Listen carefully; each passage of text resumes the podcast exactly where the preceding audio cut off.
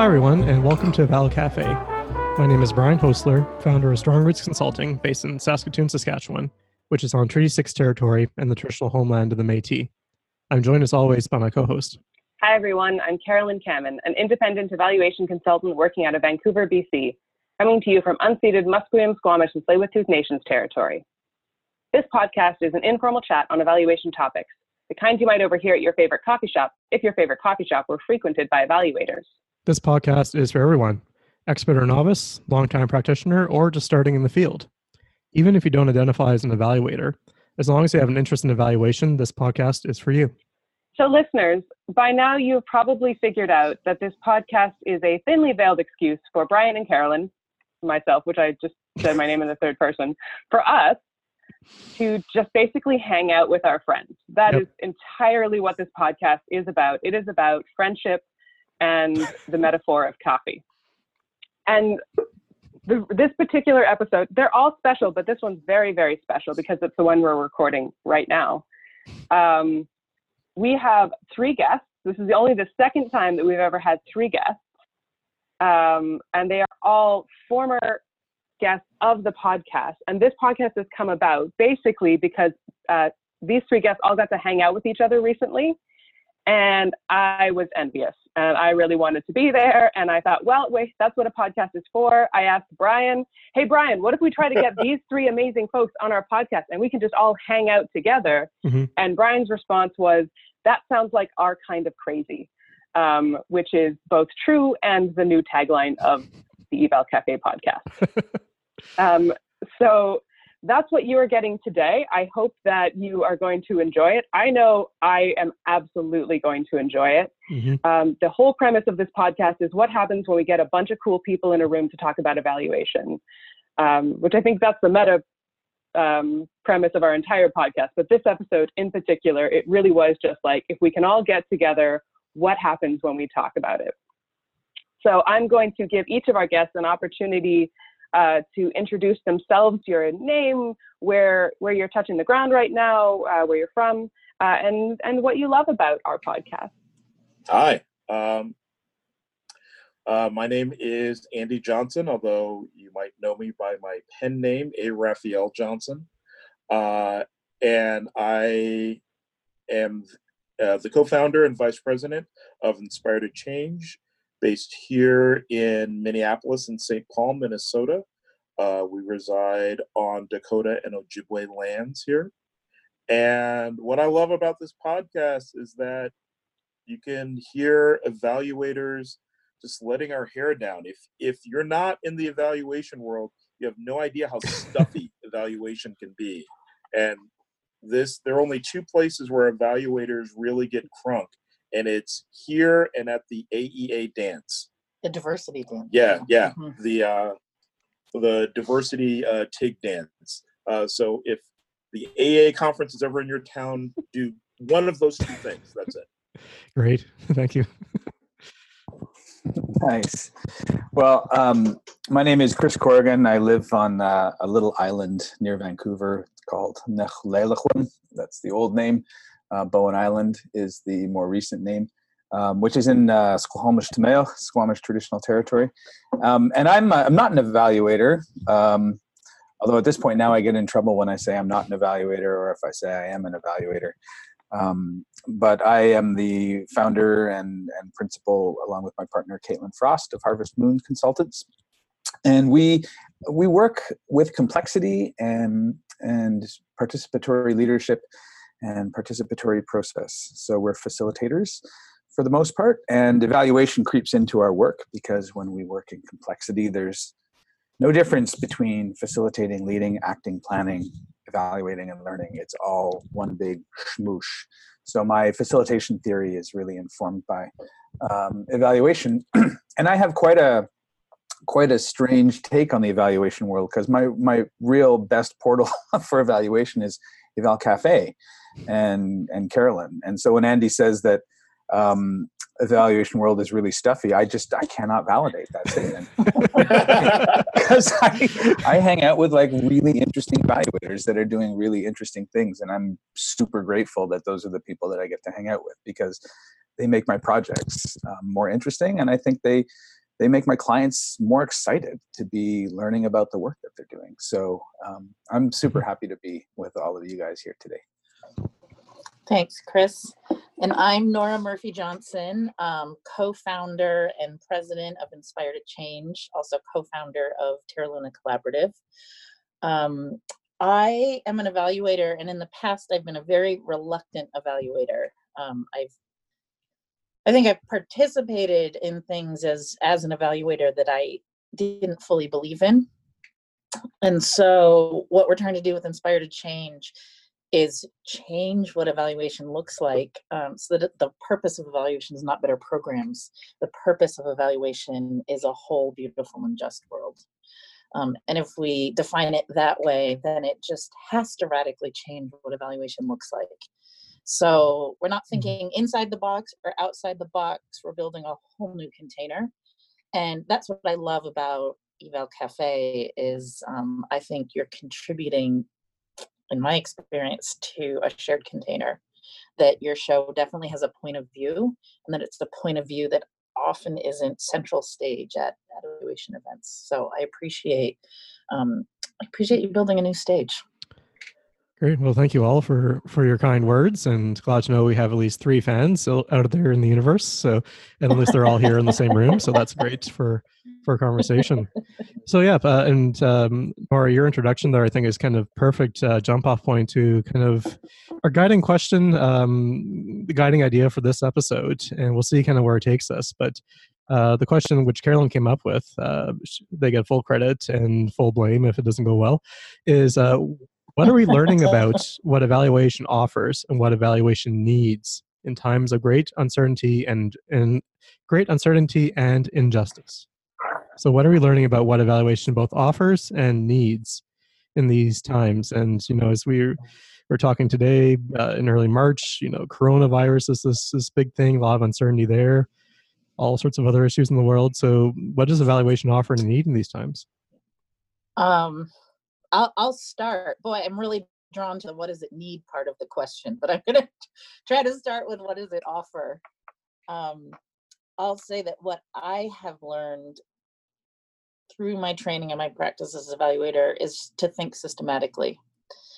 And so, in a world where there is uncertainty and injustice, I think we obviously don't know how to get to certainty or justice um, because one, maybe certainty isn't attainable and justice is um, injustice is rooted in so many contexts and ways and places that it's one of those sticky or wicked problems um, i don't think that we'll get to healing and solutions and justice if we're not thoughtfully learning it together as we move forward in co-creating learning and meaning and shared vision. So what evaluation has offered me is a way to sort of break it mm-hmm. down and make it less overwhelming and be systematic as we learn and share our learning and build our learning together as we move forward in uncertainty and towards justice.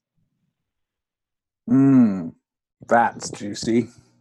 I, I actually, when you were talking there, Nora, I was just, I just had this hypothesis go through my head is that injustice is rooted in certainty. So hmm. actually interesting. Right? So that there may be like a need for evaluation that keeps us in uncertainty so that we can mm-hmm. right. vector towards justice. Um, I mean that that uh, and in fact I would say that that that particular even thinking that way for me has been a gift mm. of diving into the evaluation world because as a facilitator I find that there's very little good theory in the facilitation world that helps guide us when we're working in uncertainty and complexity, which is where I choose to work because I think that that's, you know, both the hardest places and the, the places of most potential, right? Because things are unstable, and so, um, and and I feel like the the theory that I've been able to incorporate into my facilitation practice comes a little bit from pedagogy and adult learning, so how humans learn, um, and then complexity theory. And the only people that are really doing extensive work on complexity theory as it pertains to groups and human beings learning and moving forward are the subset of the evaluation world, not the whole evaluation world, but the subset of evaluators that are publishing really good research and doing stuff like that. Um, and I think if we can adopt, I remember when Carolyn and I met, it was at a Michael Quinn Patton day when um, he was sharing his new framework around principles focused evaluation.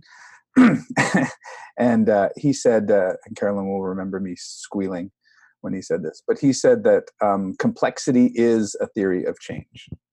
And I felt like at that time, I just felt like, oh, finally, I've been waiting my whole life to hear that from people because that just opens up all the possibilities for us to be more human in the work we're doing. And so, if complexity is the theory of change, then certainty is the unattainable goal and anything that ten, trends us towards certainty this is my again my little hypothesis but you've inspired it anything that trends towards certainty may it may trend towards injustice mm. that actually we need a more fluid and a more active in a more bubbling and creative world not one where we've locked down the answers to our biggest social problems mm-hmm. right? even though we have a desire to do that mm-hmm. right i'm going to have to dig up the tweet but that's reminding me of i think it was maybe even a year ago but this idea around certainty and um, and injustice of a lot of people come to evaluators. I find I know I get approached by a lot of people um, who are looking for certainty. They're they're looking yes. to an evaluator to bring certainty to uncertainty.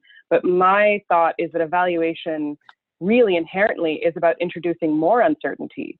We're the people who are coming in and saying, and this is I think even really, and we're talking about people who are doing evaluation differently, but all evaluation really ought to be about, um, I mean, asking the question of like, you know, you say that this is what's happening. Is it really? And how do you know?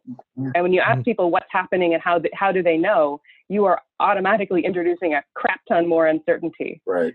Um, like that's that's really what evaluation is about bringing mm-hmm. uncertainty and yet so much of how we practice it is about putting things in little clear boxes and and and trying to bring more certainty and i think that's where that's where we get it really wrong um, mm-hmm. Yeah and yeah the idea that that's actually the thing bringing more injustice you know we mm-hmm. certainly in my practice i have seen people uh, want an evaluation to bring certainty to a very uh, complex process or or an inherently unstable process.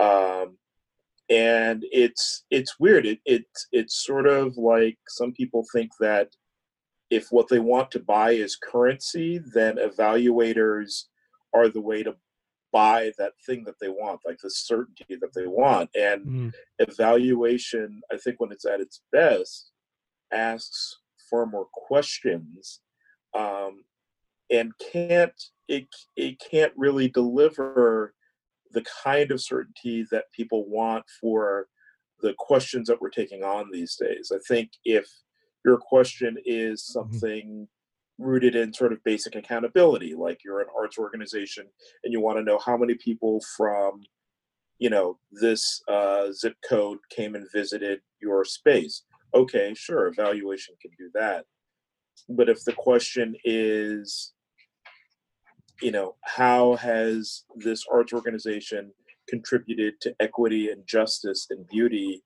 in a community over a year um, that's a it's a question that evaluation can help address but uh, bringing certainty to that is not at least for me it's not the goal um, it's really um, mm. getting into a, a dynamic iterative uh, cycle where questions and answers are being asked of each other um, on an ongoing basis rather than a sort of one and done basis.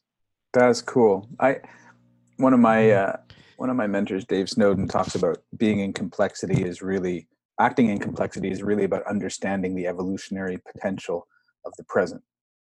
So you know, it's not about saying you know here here's where we've come from and so we stop right and that tells us about where we go ahead he calls that the fallacy of retrospective coherence right mm-hmm. mm-hmm. Mm-hmm. you know basically past performance doesn't guarantee future results i can track past performance that's really easy because actually i can I can draw causal relationships between things we did and results we had looking backwards. But the but the present moment contains its own evolutionary potential, and being able to feel it, be in it, um, offers pathways of action that we should probably try, like right now. So you know, you do it. You do a five-year evaluation of an arts program that tells you about how to bring people in, and then coronavirus hits, and it's right. like, well, everything changed. Right. So that was an awesome evaluation, but now like we have a pandemic and we have to an arts organization. So you know, there's always so. But what's what do we learn from what people love about what we do that we can enact uh, in a new context? Mm-hmm. And that to me, that's the key thing when I'm when I'm when we're innovating or when we're working. Let's say doing doing a lab or something where we have a bunch of people out trying different actions and seeing what happens one of the things that where i use evaluation mostly is like documenting and understanding and making sense of the dynamics of the system like how does power work right. how do resources flow what's what's what's considered um, acceptable or um, credible right um, because acting in a system will tell you all about the constraints that you're working within and understanding and documenting those gives you the resourcefulness to be able to choose multiple different ways forward. Um, and so when people ask me to document like the state of the system now i'm like that's not helpful. What we need to do is make sense of the system together so that we have a set of principles or a set of things that will better inform our action because we know what the evolutionary potential of this particular system is does that make sense Mm-hmm. It does. And I related to mm-hmm. that, which I think we've all talked about before, is then one thing that we could be offering through evaluation is um, the building of relationships and networks that are strong and take us through turbulence. So if our strategic plans, if the papers we make aren't going to stand the test of time, what does? What is still standing on the other side of the coronavirus? Or right. what we've had here in the Twin Cities is a big loss in arts funding. So all of these arts organizations have been hit hard over the last mm. few years, really in um, sometimes in just like that right? It's there's no planning time there's no off ramp or so what what gets people through um, hard times and uncertainty where they can still view each other as support and with grace and that is the relationships and so what i'm learning as i go ahead is um, and and actually this was part of co-founding terra luna in the beginning is i realized that the most important ingredient in almost every effective um, evaluation I had done was the strength of relationships in the intervention, but no one had ever asked me to include mm-hmm. the inquiry around relationships as part of the evaluation. And so, what I had told myself is the only way I can stay in evaluation is if I can figure out how to do it in a way that puts relationships at the center. And I wasn't sure mm-hmm. in 2012 if that was possible. Now I, it's absolutely possible, but it's still an outer mm-hmm. edge idea, not a core mm-hmm. idea and evaluation. Yeah. And then thinking about the question, like you asked, mm-hmm. like, what does evaluation offer and what does it need? Um, the kind of evaluation I do most often is arts-based evaluation. And I've been thinking a lot recently, not just about the methods. So if you haven't heard me talk about this before, arts-based evaluation uses the methodologies of the arts to collect data, analyze data, and report data. Um, but I've been thinking more about like why arts-based evaluation should exist. Like what is what is the reason for that? It has to be more, I think, than just a collection of of uh, sort of nifty methodologies or interesting methodologies. And so I was thinking about uh, my when I teach writing, um, thinking about how I teach sentence writing. And very basically, um, I think of the engine of a sentence as having three parts the subject, the verb, and the object. The subject is uh, some sort of noun, a person, place, or thing with the power to make change uh, in the world. The object is the thing that gets changed mm-hmm. by the subject. And the verb is the change itself. And so then, in sort of making that thinking through that in an evaluative framework, I think of qualitative methods as really good at describing the subject, the who, um, the culture that that person is in, um, decision making, like all of that stuff. Quantitative methods are really good at describing the object, all the metrics that get moved, like all of that great stuff, and super important. Uh, but then evaluation still needs to describe change itself. We still need to describe transformation. We still need to describe active caring. We still need to describe like what that looks like and how people do that. And that is where I believe arts-based evaluation really has something to offer. Um, that's what the arts traditionally do really well. Um, and that is, you know, why arts-based evaluation should exist beyond that it's cooler than all other kinds of evaluation. It really is. Fact-based. statement. Oh, Andy. Yep. Yep. Now that I mean, I mean that's so. What's lighting up for me about that description is the the possibility that how we understand transformation. Um, and I'm just linking it to to what Nora just said. Like how we understand transformation is cultural, completely cultural. Like I think about where where we live here on the west coast. I mean, this entire coast every culture on the coast has stories of transformers who come and do the work um, and who act on people or objects around them and create physical landscapes out of the combination of story, teaching, and behavior. So the whole coastline here you could see is this kind of like summative evaluation of the journey of Heis, which are the transformer figures that have come through this territory where I live. Um, but I think the other piece too is that I, in in all of those stories that I hear, I also hear them dealing with the transformation that comes from relationships Mhm. and the transformation that comes from inside people who change, who are able to change on their own, Mhm. And who at one point offer a particular view of themselves and at another point offer another view of themselves. And the transformers are like, "Oh, we're cool with that.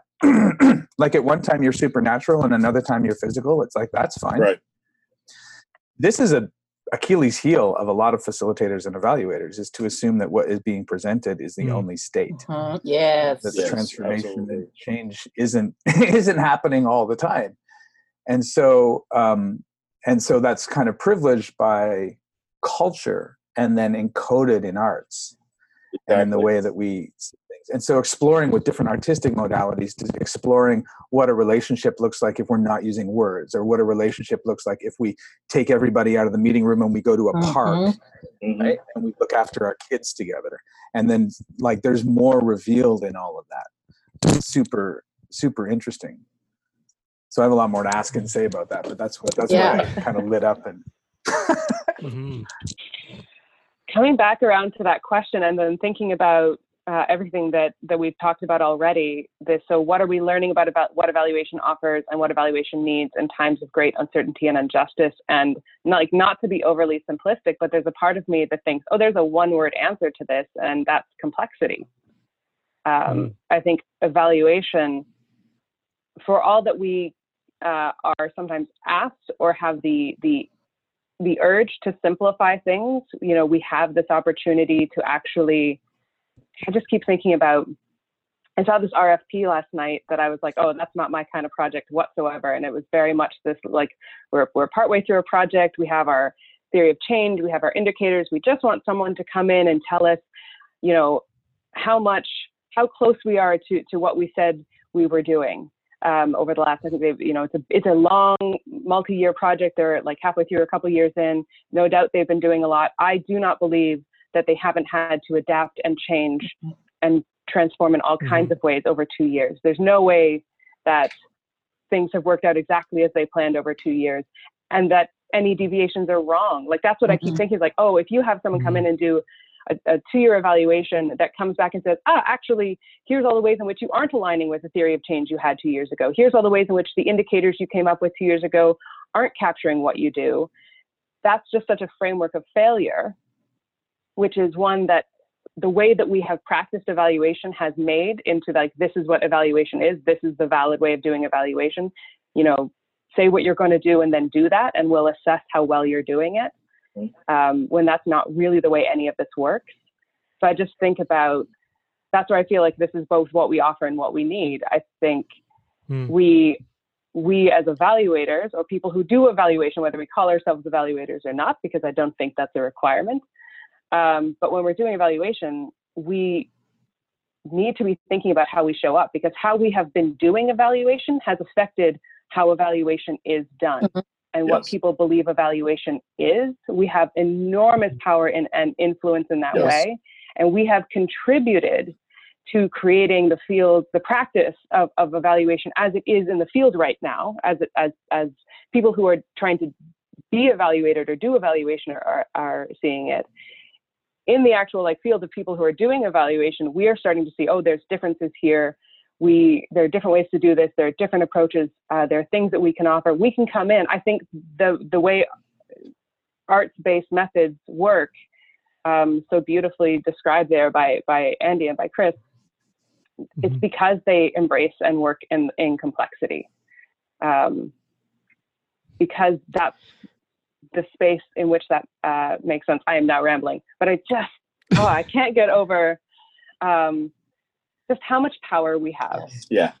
Mhm. that I- I don't know if It we strikes think about me- having to influence Mhm. what is happening, and we, that's something that we need to work on and also can offer. hmm Yeah, it strikes me that we kind of, on one hand, offer that, you know, wrapping back to the beginning of this conversation, we offer that uncertainty, we offer the complexity, but then we also offer new ways of uh, conceptualizing that. We offer the relationship to say, like, yeah, it's it's big, it's scary if you're looking for a certainty and something you can just put on a grant application that we're doing awesome. You should give us all the money in the world to keep doing this stuff. Maybe the Steffi evaluation offers that, but we don't necessarily or we don't answer that with a huge caveat and asterisks and all sorts of explanations underneath that. But we do offer that we're going to be walking with you as part of that, and we're going to be helping you transform that into something that could be contributing to to a broader truth and beauty. So it's it's a it's a it's a bargain, and maybe that's something we need to do too is figure out how do we actually you know explain that so that people when they come in and think of as evaluators as stuffy and you know promoting certainty which i don't which i think we've kind of figured out we're not doing that necessarily. So how do we how do we get that message across? Do we still kind of keep pretending to be a certainty people and just add little doubts and questions here here and there or do we kind of come in and say like yeah no we're going to turn your stuff upside down and shake it loose and help rebuild it into something better I want Oh, good. I want to say, um, as part of that power, and with great power comes great responsibility, is the way we think of it is we're not Mhm. just going to dabble around, we are going to turn it on its head. But then we have the responsibility to helping them, um, whoever they are, I'm thinking a leader, um, to then work with their board to change expectations, to work with their funder, to work with their staff, that we can't upend it without helping them um, speak truth to all the systems that have held that in place. Because they can't lose because we upended right? Their funder can't say i don't know what this is. You're not going to get refunded because this looks like crap to us or it looks like failure. So um, yes we have great power to be disruptive and we need to take responsibility for helping people to, to letting people know what the potential ripples are of that and then um, working with them through like you said walk with walk with them through their ripples and when we talk about this with people they often cry and i think the reason Yeah. people cry is because in the first scenario you presented carolyn we're all complicit in a lie if we pretend that Mm. those indicators made sense and that no changes has have been made and that this is still the right way to think about what the work takes if that's what the program has to do or the initiative and we come in and we then participate in that ruse no one feels good I, I mean i imagine we're all drawn to working with justice driven people and to think that the only way we can pursue justice is to be complicit in a lie about what it takes feels terrible um, so there is a way to get out of it but it's more than just disrupting it it's, it's Yeah. also taking the responsibility for what that Yeah. where that leaves people Yeah. it really makes me think about the question of who is the evaluation for. You know, if Mm. evaluation primarily serves power and moneyed interests and people with a lot of access and education and and and power, then frankly, uh, I don't know about y'all, but I don't need to work as hard as I am working. You know, um, if Mhm. if the goal of evaluation is to tell wealthy people that they are still wealthy and should not feel guilty about being wealthy, I, I don't need to issue a survey to do that. I can just write that right now, right? But for me, the goal of evaluation is helping people impacted by those systems make decisions about what to do with their lives. And that takes a really different framework and a really different way of thinking. Um, and and of course it can't be certain because we are not the people making these decisions. We can help them develop options and think about what they might want to do, but ultimately the power has to rest with them. Um, when I uh, I did a project uh, a couple of years ago where I worked with a group of homeless uh, youth experiencing homelessness uh, to evaluate their own homeless center. And one of the things we did is we looked at theories of change. Um, and I showed them a theory of change from a women's shelter in DC. Uh, but that particular shelter had also painted a mural on the outside of their building that pretty much depicted their theory of change. And I asked them like what the what the differences were. And what they immediately picked up on is that unless you are unless you were in a position of power in that shelter, so you were a counselor, you were a funder, an evaluator, or someone like that, you would never see the theory of change. There's no it's never posted. It's not for the people who are most impacted by it. But that mural, you could see it on the street and then you have some agency about whether you want this thing to happen to you. It's not invisible. It's not peop- all of these decisions that have been made on your behalf. It is you being part of the decision making process. And that is a very different thing for, unfortunately, for a lot of evaluators and a lot of evaluation systems. I do think it's getting better, um, but I think it needs to tilt far more in that direction. Hey, Andy, was that mural created by the women in the shelter or commissioned? No, it was commissioned.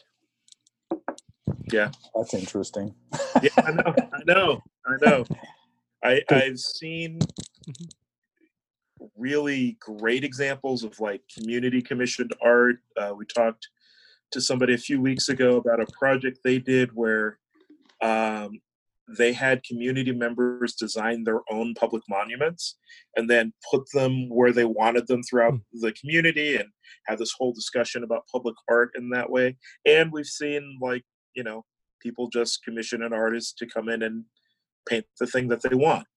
Um, you know, which leads somewhat into the the discussion about uh, like creative city making and all that. Like, is it really um, is it really including communities, or is this just like very artistic gentrification and all that? But Yeah, I mean, for me, it's like I mean, it kind of kind of goes to Nora's point earlier too about if we're um, if if if that mural represents your theory of change, then how do we can we tell the story about how it was created also?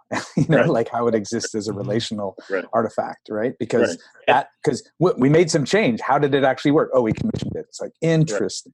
So that Right. just gives us information about Mhm. you know is that what we want to do? Do we want to commission services for this center or do we want to create them together? And you know it just points to the evolutionary potential of the present. Like here's a mural i'm, I'm projecting of course. Here's a mural that we commissioned and it tells our story so there's like like i can find myself in the mural i love the mural right but i didn't help create it Mhm. Right. so there's something in it that speaks to me but it's also like there's something underneath it that's tr- untrustworthy about it and so but if we don't evaluate like both both things Mhm. then we, we kind of we miss the evolutionary potential Mhm. of being able to say oh we can build more relational work into this or we can build more ownership of the narrative into it as well um, that's fast that's just a fascinating uh, example I was um, I'm really in, I'm actually really intrigued by this idea of accompaniment that you just talked to. Mhm. That sort of four of us have just Mhm. sort of raised here, and this idea that um, like if you think about it, Carolyn, you said like we complexity complexity is the answer. So I would say that's halfway true. I think complexity is just an excuse to really invite us to talk about honesty and dignity. And because we can just if we if we say look it's complex and the uncertainty is here then we can be honest about how none of us know what to do Mm. that and we can dignify each other by saying all of our perspectives here are important like not only do they matter but they're critical if we're excluding perspectives and especially marginalized perspectives we may be losing the secret seeds of of potential here so the honesty and dignity that's required to deal with uncertainty if evaluation becomes an accompaniment right so the certainty that's provided is not so much here's the report Mhm. you know go off and do it but the certainty that's required is a kind of like accompaniment it's a friendship right Mm. that we would walk together and occasionally i can walk with you in a context that's not as difficult for me Mhm. And offer you questions offer you guidance so if i think about the uncertainty i've had in my own life like as a human being like the last thing i want is someone giving me a report Right. you know here's how your life is turned upside down and here are the things you need to do and here's how you've been spending your money you know Mhm. what i want is a friend like what i need is some mates to sit down with me and you know share a beer or two and and and help me make sense of like what's going on in my life Mhm. And i think that that's you know we have those as human like eva- evaluation and complexity is just human beings making sense of things. And we have them we know that. We've evolved to find patterns and to express them symbolically which is why you know the art thing is like super important the art thing which is why arts based work is super important because it's a disciplined way Right. of us making sense of archetypes and our symbols and the things that port so much power and significance into the public space for us to be able to talk about. And so, if evaluators are, are accompanists, um, you know, it allows. And then, just as I say that, I'm I'm I'm remembering a story about Mal Waldron. Do you guys know who Mal Waldron is? He's a piano player. He was he was Billie Holiday's accompanist for many many years, and I met him uh, in 19 in the early 80s. I used to review jazz shows, and he he you know you don't know who he is, right? But you know him because you know his music. Because if you heard Billie Holiday, you've heard Mal Waldron, right? And he just provides the field in which she can like not worry about anything and fully express herself, her art, right, and herself. Um, and and Mal Waldron had this incredibly interesting thing happen to him in that at one point, and I don't know when this was, 60s, 70s, he was in the middle of a performance and he forgot how to play. Like his brain just blew up and he just stopped. He he was sitting at the piano and he didn't know what to do. He just forgot how to play. And you know, he, when I was talking to him, and this was again like 1985 or six, probably, in a show he did in Toronto, he was saying it was like he had to relearn piano from the beginning, and it was kind of like Wow. wow, like a whole other world opened up to him, Hmm. right? As he had to as he had to relearn his art, and I I kind of feel like wouldn't it be nice as facil- experienced facilitators and evaluators if we just at some point forgot all the stuff that we think we know how to do, and we had to start from being a human again. Right. Right. Mhm. Right. Yeah. Yeah. Chris, I, you're kind of describing uh, what my experience has been over the last couple of years, which part of it has included uh, working with you um, and being introduced to some of the perspectives that you have, and also being introduced to um, Andy and Nora, your Mhm. work. Um, but some point over the last couple of years, I I think it was just at an event that I was at, and, and I was there as an evaluator, but there were community members there, and they were asking me, "Oh, who, who are you? How how are you showing up here?" I'm like, "Oh yeah, I'm not staff of the program," and I just spontaneously started describing myself as, "Oh yeah, I'm a friend of the process." Hmm. You know, I'm here. You know, I'm here as a consultant. But like that was that was the language that started coming to me, and and I think it really was a reflection of um, that I had. I basically I had been trained in one particular way of doing evaluation. I've been doing that for for many years. It was not really connecting with it, although I saw the promise and potential in it. That's why I was still hanging on. But all of these kinds of relationships, the three of you, also Kim van der Woerd, we, basically everyone who's been on the podcast in Mhm. some way, Mhm. um, had prompted me to, in some ways, maybe willfully forget how to be an evaluator and have to start over from scratch and just evaluate like a human being. Yeah. Um, and that very much feels like the journey that I've been on. When I was an aid worker, that was my first uh, exposure to evaluation. Was doing international aid, and I would see this phenomenon all the time, and it took me forever to figure it out. But you would everybody knew when the evaluators showed up because it was always a white lady with a clipboard. Um, and you know, and she's walking into these tiny villages in Africa, and suddenly everyone knew what to do. Like kids are taken out of their regular clothes and put in the worst thing they have. Everyone lies around like their legs are broken.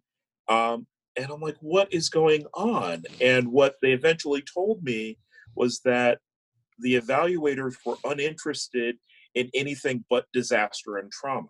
Mm. And if they did not portray disaster and trauma, the evaluator would say, well, there's nothing to see here. These people don't need any help. There's no interesting story, and just leave. And so they would act like things were worse than they were um, just to maintain the evaluator's attention. It was a very backwards uh, backwards sort of process, but it it made me realize how influential evaluators can be for good or for for ill.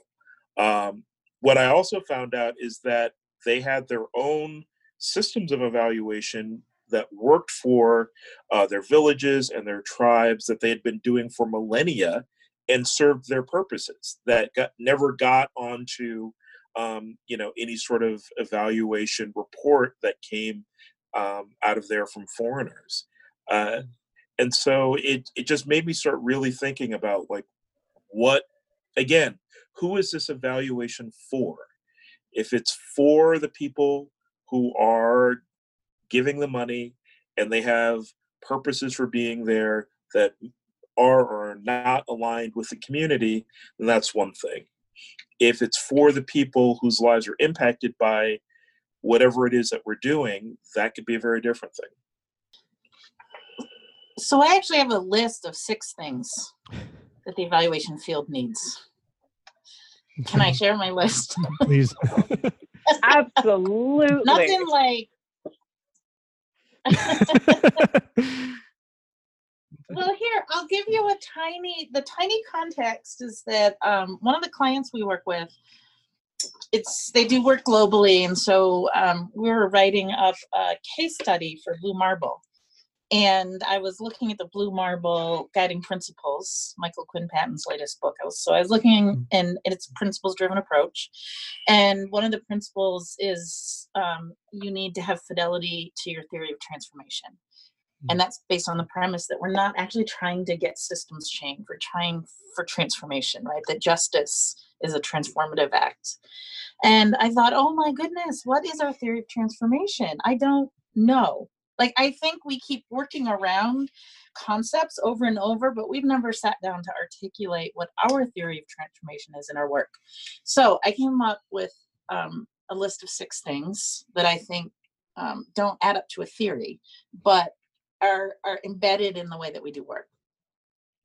So, one is that we support purpose driven change. And one thing that drives me crazy about the field of evaluation is that it's program evaluation mm-hmm. and it's focused on programs. And um, I'm driven by purpose, which is very different than driven by making good programs. So, I think a switch from good programs and projects to purpose, and people can have different purposes. Um, second I think in complexity, we need to be guided by principles or values. I think mm-hmm. they can come under different names, but being guided to specific indicators and outcomes is not the way through complexity. It's towards this purpose, guided by the principles that provide the guide rails as we try to make decisions. So, number one, purpose driven. Number two, guided. Number three, if we are accompanying people, there is um, to use um, human systems dynamic language, there's an infinite game that we're playing. And so we are responsible for our own ongoing and infinite work, which is cultivating our own awareness about ourselves and our identities and how that impacts us and each other and which relationships can we show up for and which can't we? And um, how do we care for ourselves and others? How do we share what we know? How do we speak truth to power? Right? That is not project specific. To be a good evaluator this is the stuff we need to be doing all the time and it never ends then we get into this finite space which is a much more traditional evaluation but i think the switch to it is thinking about this finite space as co-created and facilitative space right? So there's still usually a beginning of the contract and an end of the contract, and we're going to learn things and make sense of it and have recommendations and findings. But but that process can be top down, um, or it could be facilitative and co-creative. So what the finite game looks like, I think, can shift. So infinite yep. and finite are numbers three and four. Number five is we need to locate the work differently. And Chris, this is to what you said before. Like we often locate the work in a building in a project, in a headspace, and work is located in our bodies, in our hearts, in our minds. It's located in place, it's located in spirit, it's located in culture and in story. Um, we tend not to look at those locations, so I think the field needs to broaden the idea of how and where this work is located. That's number five. And number six, uh, we need to trouble what counts as rigorous. Um, so in order for something to be rigorous, it should be appropriate. And that's sort of how we talk about culturally responsive. If something is culturally responsive and time responsive and and rooted, then it's appropriate. Um, we think that creativity and the arts and healing should be part of what is counted as rigorous. Um, being in relationship. So that's our our sixth point is that uh, we need to reclaim the word rigor and redefine what rigorous means. I like those. Mm-hmm. I mean, I, th- I I think those are. Um,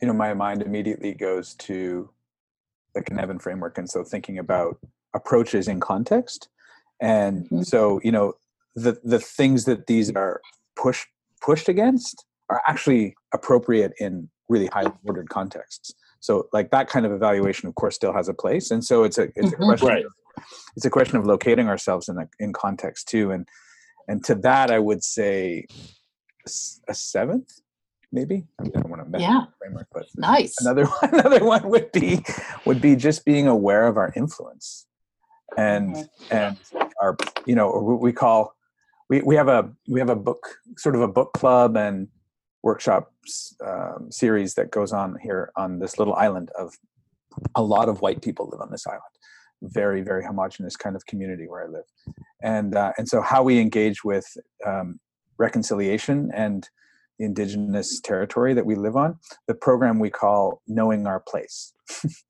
which has that great pun of like both knowing the names of the places right, right. are, but also yeah. like where do we belong as settlers? And I think that that's kind of like the seventh piece, right? It's like knowing our place. So knowing what, what, how we're influential, um, you know, how we show up in communities with clipboards, and you know, because we're the representative of the extrinsic motivation that everybody is gaming the system for. Um, you know, if you walk into a room as an evaluator, which Carolyn refused to do, um, suddenly you become a massive attractor in that field and you fundamentally mm-hmm. change the nature to use right dynamics language you change the nature of the container and the conditions and speed of self-organization people everybody self-organizes around the money and but if you show up as a friend mm-hmm. people kind of like that's different like they either ignore you it's like we don't understand the role of friend in this project um, or they sort of go oh well you seem kind so that, that might be so just like knowing our place and operating from that, which also, um, which is in, deeply informed by the infinite game of cultivating practice, right? So c- constantly developing that self awareness and understanding of who we are and all of this stuff. But then within the finite game, that version of that within the finite game of a project is mm-hmm. super aware of your place and your influence. Yes. Yeah. yeah. For our listeners and also our mm-hmm. co-hosts, who are less familiar with the HSD, the Human Systems Dynamic approach, do you want to offer some very brief Ah. uh, definitions of uh, infinite game and finite game? Yeah, Chris, you're the only certified associate. I'm a certified so professional. Yeah. actually, my tie. while, while we're all here, um, Royce Holladay is one of the co-authors of uh, Human Systems Dynamics, and it's her birthday today. So Oh, happy happy Royce. birthday, Happy Roy! On the day of recording, Nice. We'll send a probably shout not on out the to day that you're actually Yeah, listening to this, um, but on the day of recording. Yeah, all right, March, right. the March 5 day. Oh, that's awesome. I didn't know that. So, um, yeah, Human Systems Dynamics is a body of work created by uh, Glenda Eoyang and her sister Royce Holladay and a number of other people. There's a large community, but um, Glenda and Royce are most strongly associated with it. And their book, Adaptive Action, is one of the classics that I offer people for working in complexity. Um, the, the infinite and finite game, that is a concept mm, that they've borrowed and maybe someone can Google um, the guy who Yeah, I will. Thanks. But the big basic difference is is that we play we play these two kinds of games, and if you're playing the wrong, wrong game, uh, you're in trouble. So the finite game is is a game. The rules are very uh, highly they constrain the kind of action that you're engaged in, um, and so that might be like um, when you when you sort of it could be something as ordered as sitting down and following the instructions for building a Lego spaceship with your five year old. It's a finite game. It's over when it's over. You play. There's definitely play involved. Um, if anybody who sat down with a kid and made a, a Lego thing, um, but it's not uh, it's not open in that same sense. An infinite game is is is like the game of life that you play. Um, Mhm. So if a finite game is is you know a 90 minute soccer match, professional soccer match with rules and referees and people arbitrating what's fair and what's not fair and all this, the infinite game would be what you find on the fields and the backlots and the beaches of the world where people throw a ball onto the ground and play. And there's no time limit there's no and the goal is to play. And one of my favorite like if i go with um if i go with a kind of take this into the arts world um it would be the difference between a scripted play and improv but even more so um, it would be the pure end of the infinite game would be what bernie dekoven called deep play um, and we lost Bernie, I think last year or two years ago. He was an amazing guy. He was one of the creators of new games, and he has a website called Deep Fun. And um, if you go and look at his website, he just offers you games, all kinds of games in which human beings can just play. They're like infinite. They're like some some of them are finite games, and some of them just teach you about the infinite game of playing in life.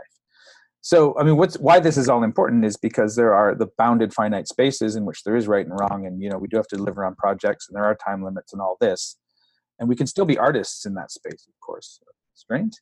But then there's the infinite game of as human beings, and maybe as justice-seeking human beings, that we exercise that justice muscle for the rest of our life.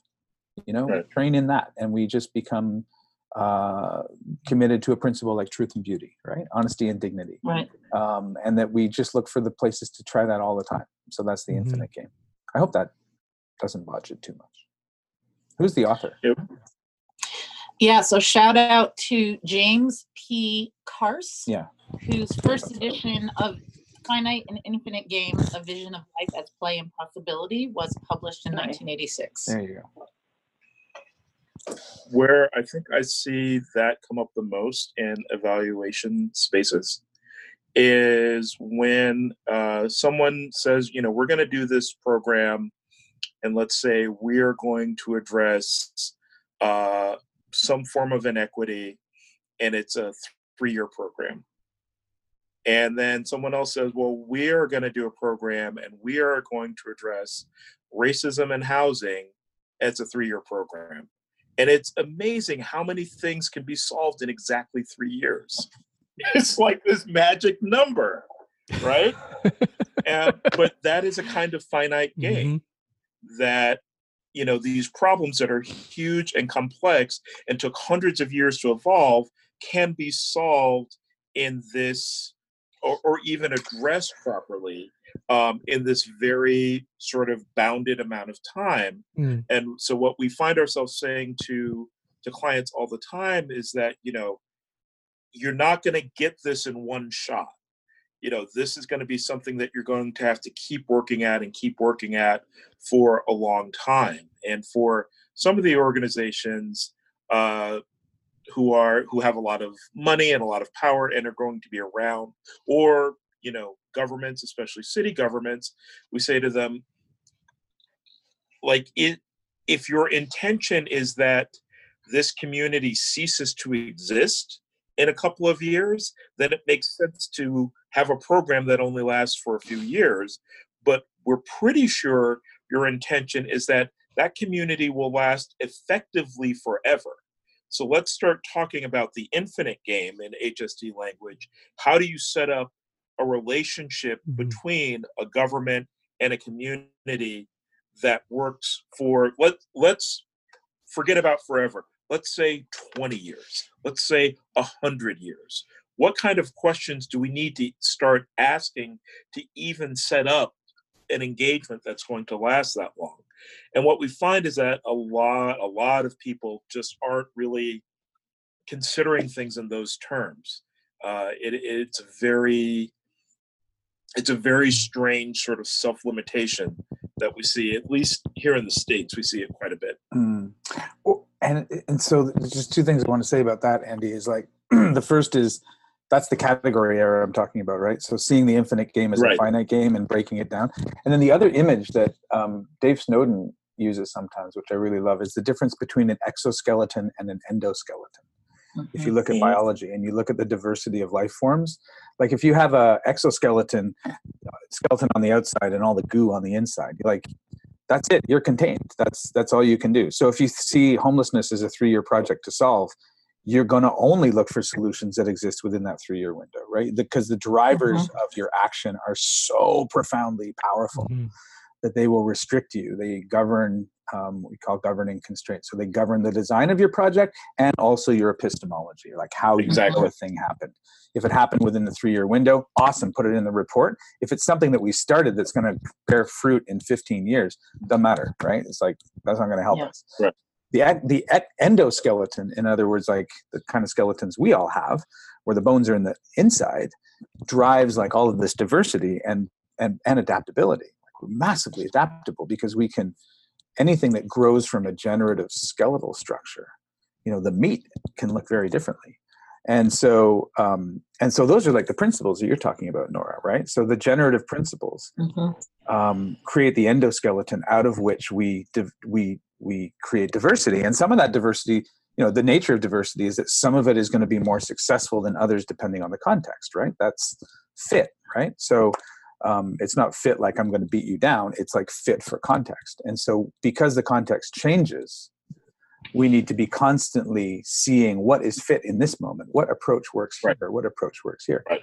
now the the interesting thing for me or one, another kind of interesting thing for me about all of that is that you talk about the 20 or the 100 year window and then as, and then just as you said that because i'm looking at you guys on the screen i'm looking at andy here on the left and then nora here on the right and i'm like there's a tension between those two things of the principle in the moment am i enacting am i choosing right now justice and also mm-hmm. in 100 years can i have right. a view right. that what i do in Absolutely. this moment might take us in that direction too so it's like right. living that tension between now and then and for evaluators you can't tell whether you're going to have that effect in 100 years but the forward looking expression of a principle in this moment is a thing that an evaluator as an accompanist can help you with mm-hmm. right that, that is a big part of the reason why mm we have so many artists working with us is because the solutions to a lot of the things that we're being asked to investigate these days have never actually happened. We don't know what equity and justice looks like in spaces in America. We, we don't, you know, no one has ever achieved that. But an artist specializes in imagining something that is not there or does not exist and bringing it to life or at least describing mm. how that would happen and so that's what i do as a novelist we have dancers we have painters we have all sorts of people working with us and all of us in one way or another say like you know for me it's that we don't have agreement around the words that we're using what would it even look like if we did And that's what I think about a lot in evaluation.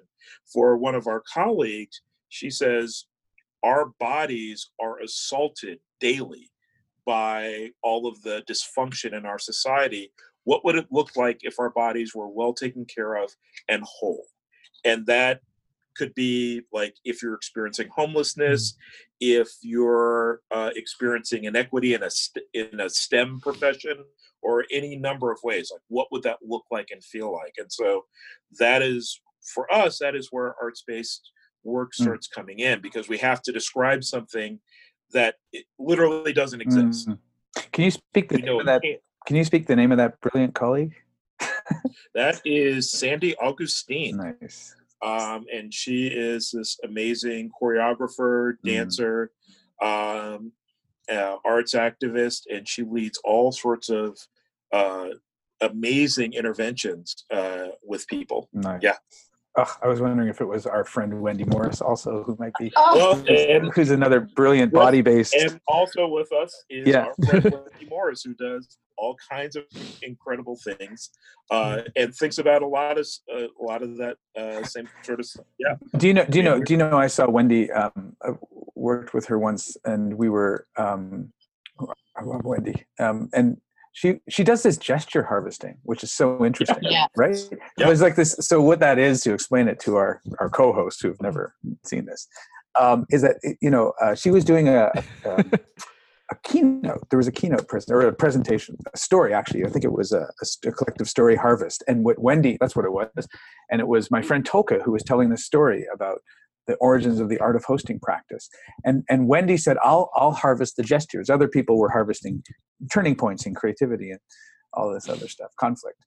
And Wendy, and then what, what Wendy did was, as a choreographer, she just made notations of the way Toke was using his hands and his body, and times he turned his head a certain way, or pointed, or did you know? I'm making gestures with my hands as I'm doing this, and then she fed them back, and she had us all stand, and she led us in the dance of Toke's. Um, she left in the dance of Toke's presentation without any words, just the gestures that he used. And it was profound, like profound for to experience that on a body level. And I think very profound for Toka to have this reflected back to him, you know, which is a really very daring and Mm. vulnerable thing to to have done.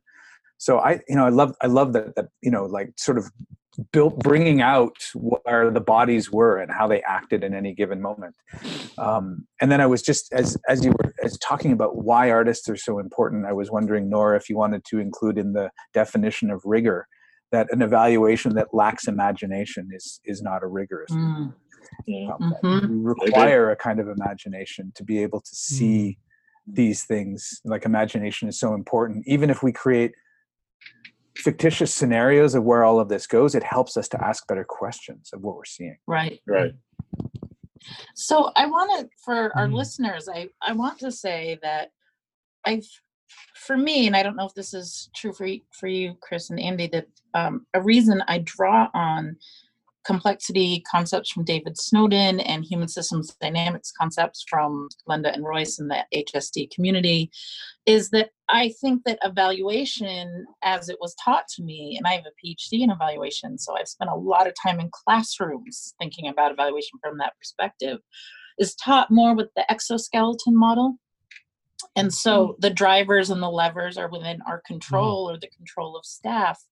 And I didn't learn a lot of tools um, for an endoskeleton. And so I need to know how do people really change?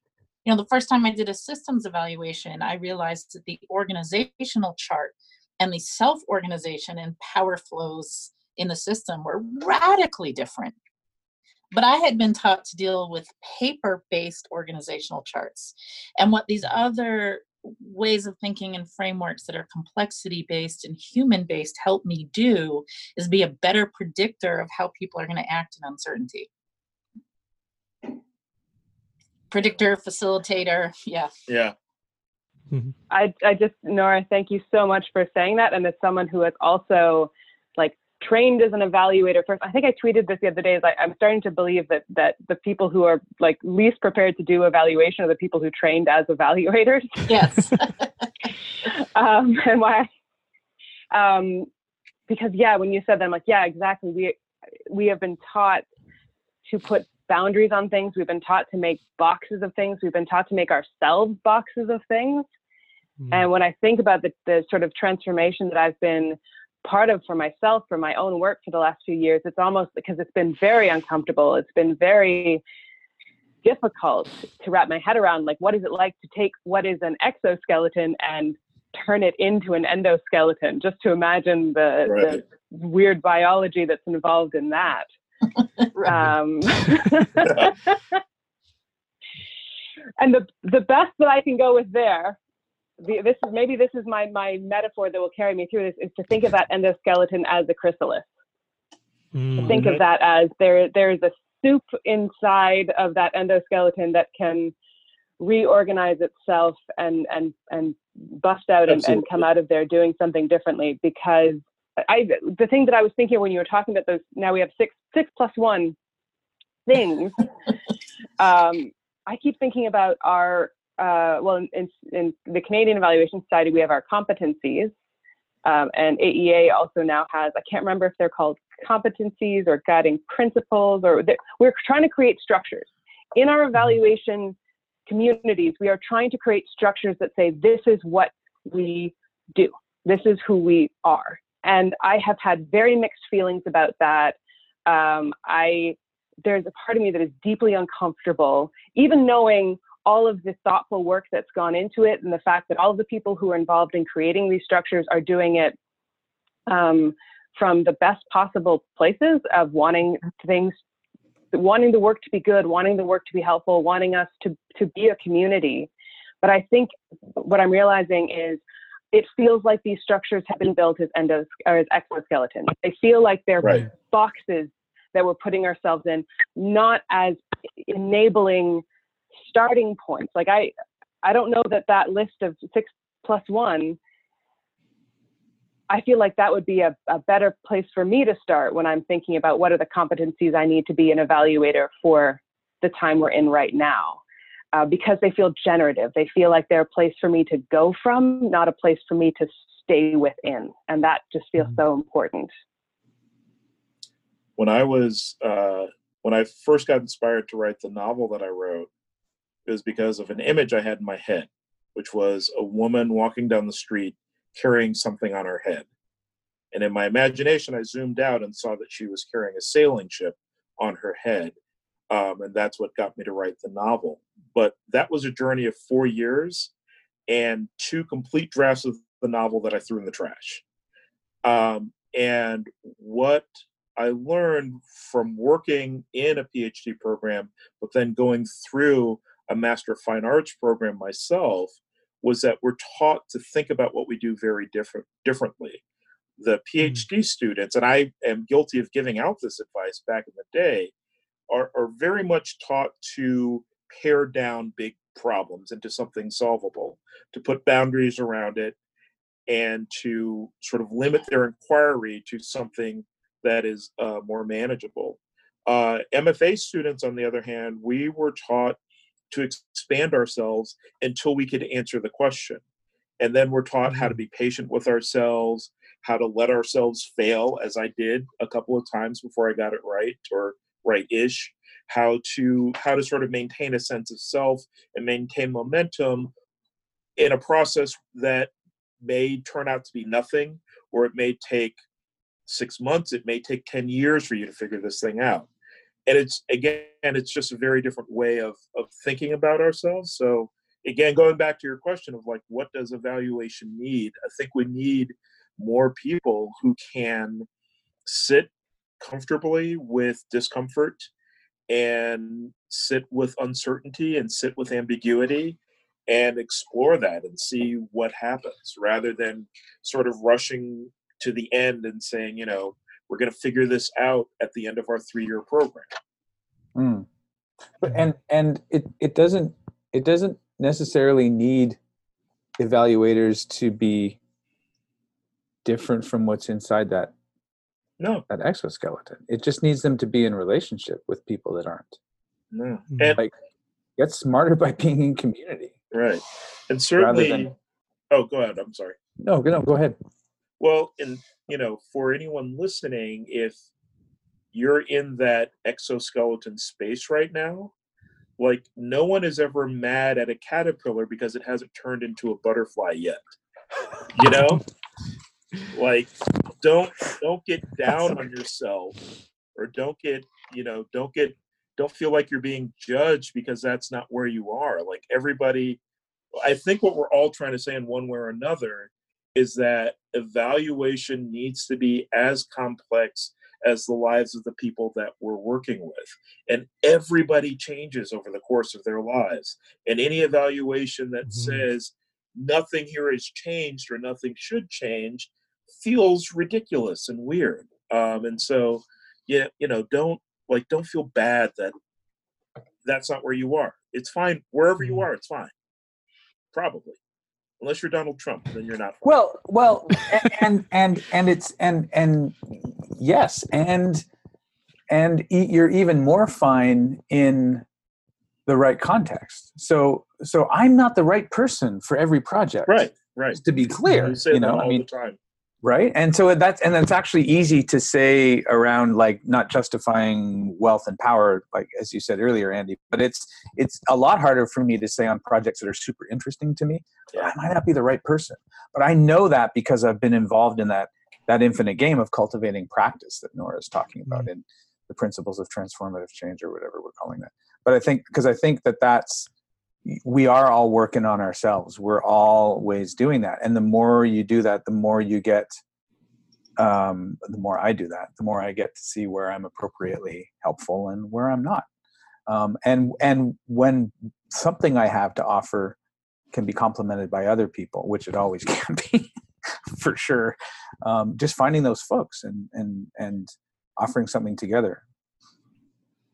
Yeah we always work in teams. Yes. Yeah yeah mm-hmm. definitely ditto. I i also think that is uh, something we've that's been born of complexity and of there being no project that um, that can be served by one identity or one set of experiences and so or one way of knowing. So um, we always work in teams.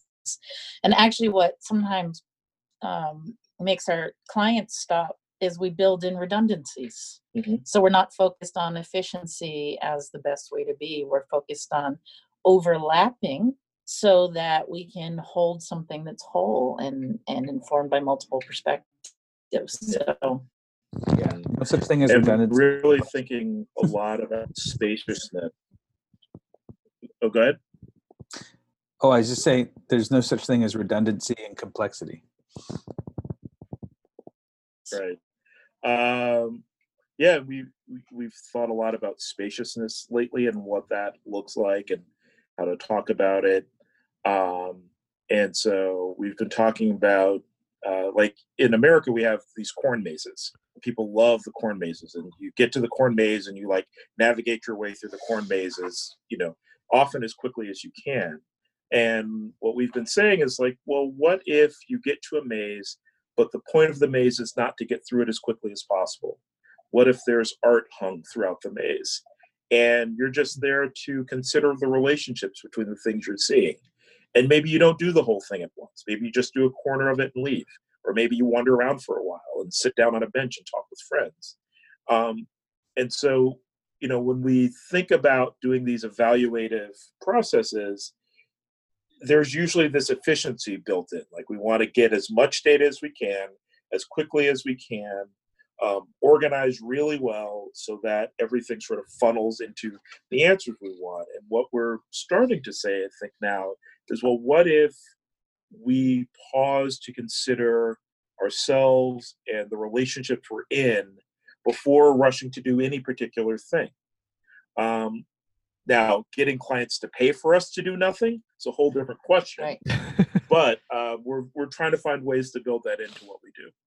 It's reminding me, uh, there's a book I've been reading by a, a theater director, Anne Bogart, um, on just it's essays on theater and storytelling. And she talks, she has a whole chapter mm-hmm. around spaciousness, and she talks about the concepts of chronos and kairos, which are both Greek words Mm. for time Okay. and and Mm. with chronos being that more um, quantitative time like the time that you would tell with your watch of how many seconds how many minutes how many days and then um, kairos being the time the feeling of time you get when when you're hanging with a, a beautiful group of friends and you're just enjoying that like oh wow it feels like you know we've had forever together or it feels like time is passing so quickly because we're enjoying each other so much it's that more flexible qualitative sense of time um, and one of the things she talks about because I, theater I, I think theater is such a great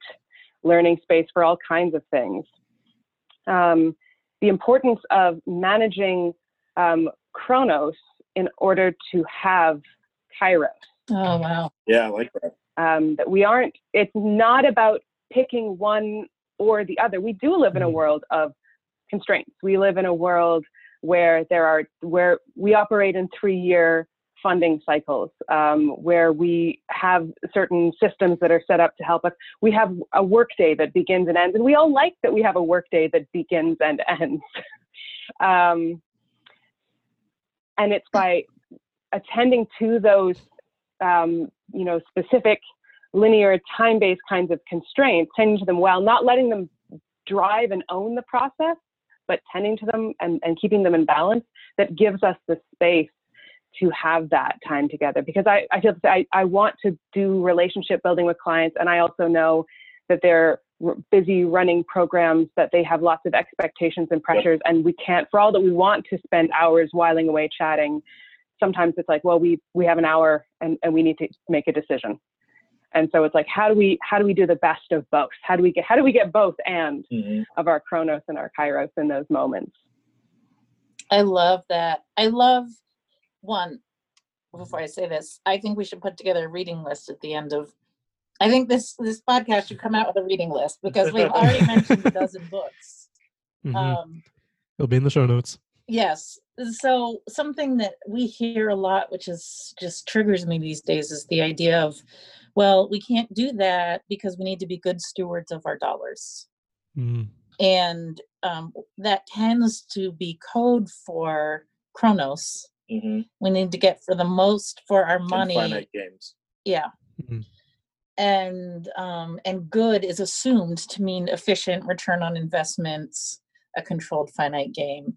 Um, and so I'm just like, oh, okay. Let's unpack what you mean there, because actually, I don't. We don't have a like Andy said. uh, We don't have agreement on what those words mean, Mhm. right? But it's often assumed that we do. Yeah, and that also, I mean, I just come back to this the outcomes of infinite games. Um, I do an exercise when I'm teaching Cynefin that um, you could you could do anybody listening could do with a client if you want to explore the difference between these two things. So base, basically, the short form of, form of it is that here's two different systems. So one of them is like get a group of people and ask them to line themselves up by height, organize themselves by height. That's the framing I use and we see what happens. People organize themselves by height, and it happens pretty quickly. And you get this pretty clear sense sometimes dictators emerge because that's actually helpful. Like you stand here, stand here, stand here, and then somebody comes along and validates it and goes, "Look, it's oh, you got to move, you got to move," and that's the evaluator. And and then I tell people parlay those roles into million dollar businesses because if you tell people what to do and you externally validate their actions, you can make a killing. Um, so that's a finite game, right? And then we're done, and it's good, and we're like, ah, satisfied, we achieved our outcome. And then I play the infinite game, which is some version of the systems game.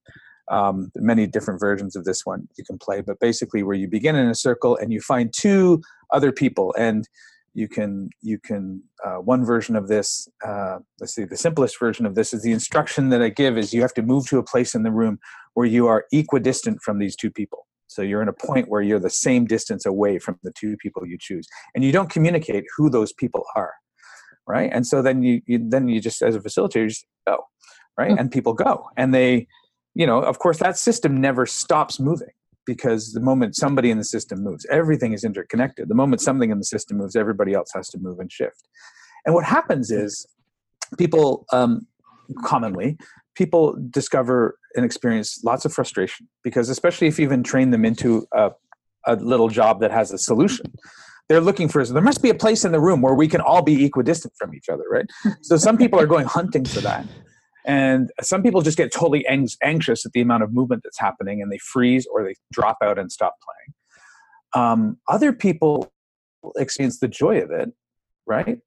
Um, and what everybody does is they create strategies.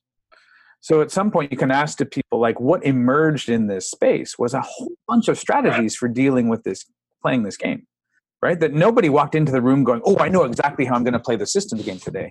It's just in being in the game, you develop a strategy. So some will go, "Oh, I realized I didn't want to move much, so I went right to the far end of the room, and it was like at that point the distances were negligible." Or other people were like, "Oh, I just tried to get in between my people. I thought that would be a fun place to be." Um, some people misinterpret the instructions and they try and get in between them rather than be equidistant. And so there's all this like chaos bubbling, but the system's connected and it's producing a ton of knowledge, including delight Mhm. and anxiety. And there's like an emotional spectrum Mhm. that appears in the room. And that can only emerge from an infinite game in that particular way. There's no particular outcome to measure at the end of the day, right? But but there's a whole bunch of stuff coming up that you can draw attention to. And then you can ask people like what was it like to play? And what if I told you that the purpose of this exercise was just to play? How would that change the use of your time? Like feeling the value of your time here Mhm. right? And so I'll often do that, and then we'll run the exercise again, and people will just play. Then all the pressure's off them, right? And what they discover is that this could be fun. Yeah. Yeah. And I don't want to seem like mm-hmm. this is naive, but these are actual outcomes that are produced by by processes. And sometimes what happens is the anxiety of working in uncertainty and a volatile and constantly disequilibrium f- form of structure, the anxiety that's produced there will produce a backlash by people who say we need to spend our money better. Mm. We don't, Right. I'm afraid of the anxiety. I don't want to just play. I want to achieve justice in America now, Right. right? or at least within the three year window of our project, right? And I don't feel like that's what we're doing. And what if we were just like knitting together a closer community? And that's where that hundred year thing would, would be helpful, right? you know, a hundred years, do we want to say we did 33 year projects? Right. Well, yeah, and I want to. Um, this is something we talk about a lot. That with that, this is a whole different podcast episode. Is is un rethinking our identities. Mm. What does it mean to be a social justice worker? Does it mean that you're always working from a sense of urgency? If you're doing successful work, does it mean it's hard? Does could anything generative or useful happen out of play, or is play something you do when you're not doing useful work? And so, I I talk a lot about being a woman and having my value tied to pleasing people and serving people. And it's often really hard for me to say no or make someone upset or feel uncomfortable because i in a way I'm diminishing my idea of what my worth is. Um, so we we also talk a lot about how I, our sense of identity, which we may have consciously or unconsciously um, taken on, is also something that holds these systems in place and can be really hard for us to see. Mhm. Mhm. So, speaking of finite game, um, we are coming to the end of our uh, episode recording time. Uh, and I think that's a beautiful place to land off on. I think we started with a jumping off question, and Nora, you've brought us around to another jumping off question, and maybe we need to have a whole other episode. Mhm. um, Right? and I just want to take a moment, though, uh, before we close out, to check in with each of you and just say, uh, tell us something that's happening that's cool. It can be something that you're doing or something that someone else is doing that you want our listeners to know about. Always keeping in mind that there's a slight delay between when we record and when these episodes actually go up, although hopefully within the next week. Okay, so I'll just um, I will uh, do two things. I'll plug um, uh, a workshop that my partner Caitlin and I are running in June, uh, 2020, in on Bowen Island, um, which is on working with complexity inside and out. So. Um, sort of answers a bunch of these questions and really looks at that infinite game as well as working with systems so it's the inner inner part of us as complex systems and then how we interact um, so we would invite anybody to check that out, and you can find more at um, chriscorrigan.com, which is my website, um, where my blog is and other things. And then in terms of what other people are doing, I want to I want to hold up what the, Squamish Nation is doing in Vancouver right now, with a real estate development called Senakw, um, which is building something like 6,000 units of rental housing in the city of Vancouver and doing it from a regenerative and restorative perspective. Hmm. And it is a game changing moment in Canadian Indigenous relationships to see what's happening there. So, those of you that aren't aware of it, just look, you know, you could Google Squamish Nation development and you'll find you'll find about this. But i just want to lift that up because in this place where we are in our country right now um, we need to we need some we need some news.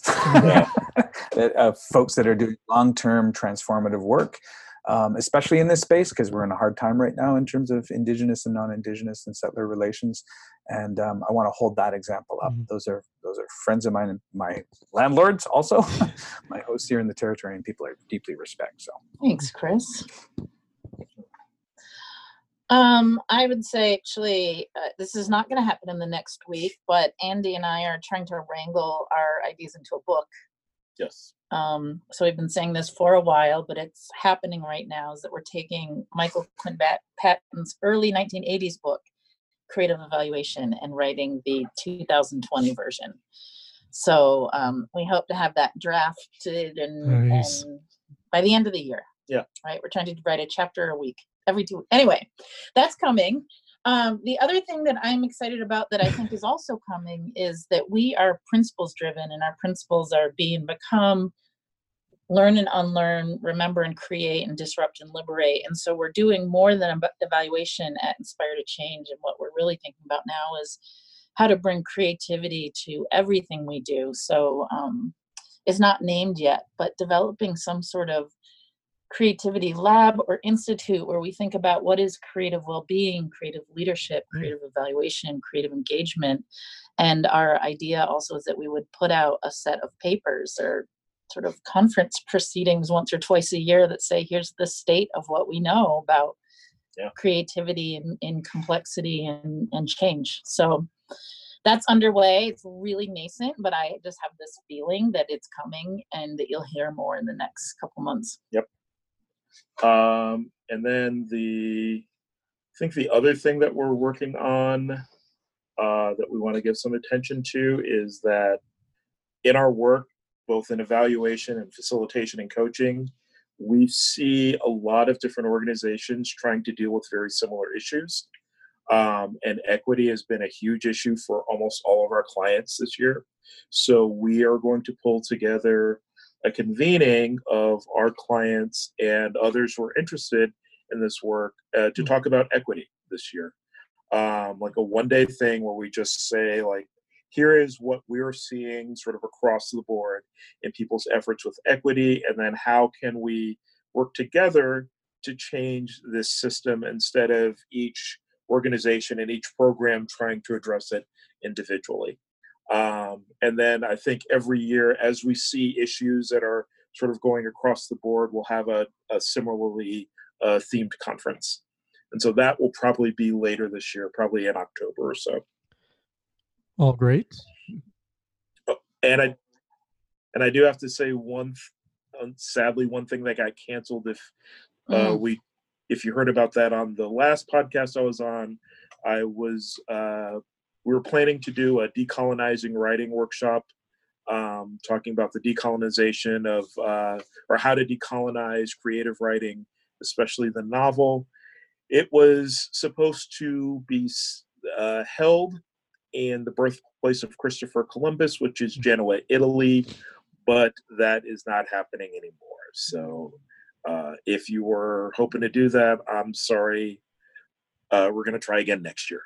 Fingers crossed yeah. Well, thank you all for an amazing conversation. Um, I'm looking forward. To, I always like to to go back and listen to the podcast after they've been recorded, but this one I think I'll just put on loop for like a couple of times because there's just really rich conversations, lots of ideas, good reading list. I think this will probably keep keep me occupied for the next like year, just trying to like decipher everything. But lots lots to pull out here. So thank you all for the for an amazing conversation here. Thank you so much. Thank you. Thank for, you. See you at the next one. we should do this more often. That's it for this episode of Eval Cafe. Thank you to all our listeners. Check out the rest of our episodes on Pinecast, iTunes, or Google Play, or by going to our website, evalcafe.wordpress.com. Don't forget to follow us on Twitter, at evalcafe. And if you want to drop us a line, you can find us at evalcafe.podcast at gmail.com. Musical credits go to Kevin MacLeod at Incompetech.com for Poppers and Prosecco, our intro theme, and Dispersion Relation, our outro, as well as to Tim at TabletopAudio.com for the lively cafe ambiance in our intro.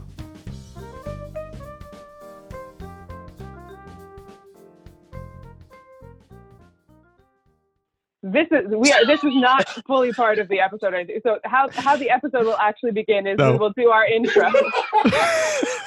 but just so you know, oh, we really should do a backers only feed. Yes. Yeah. Gold for it. Yeah.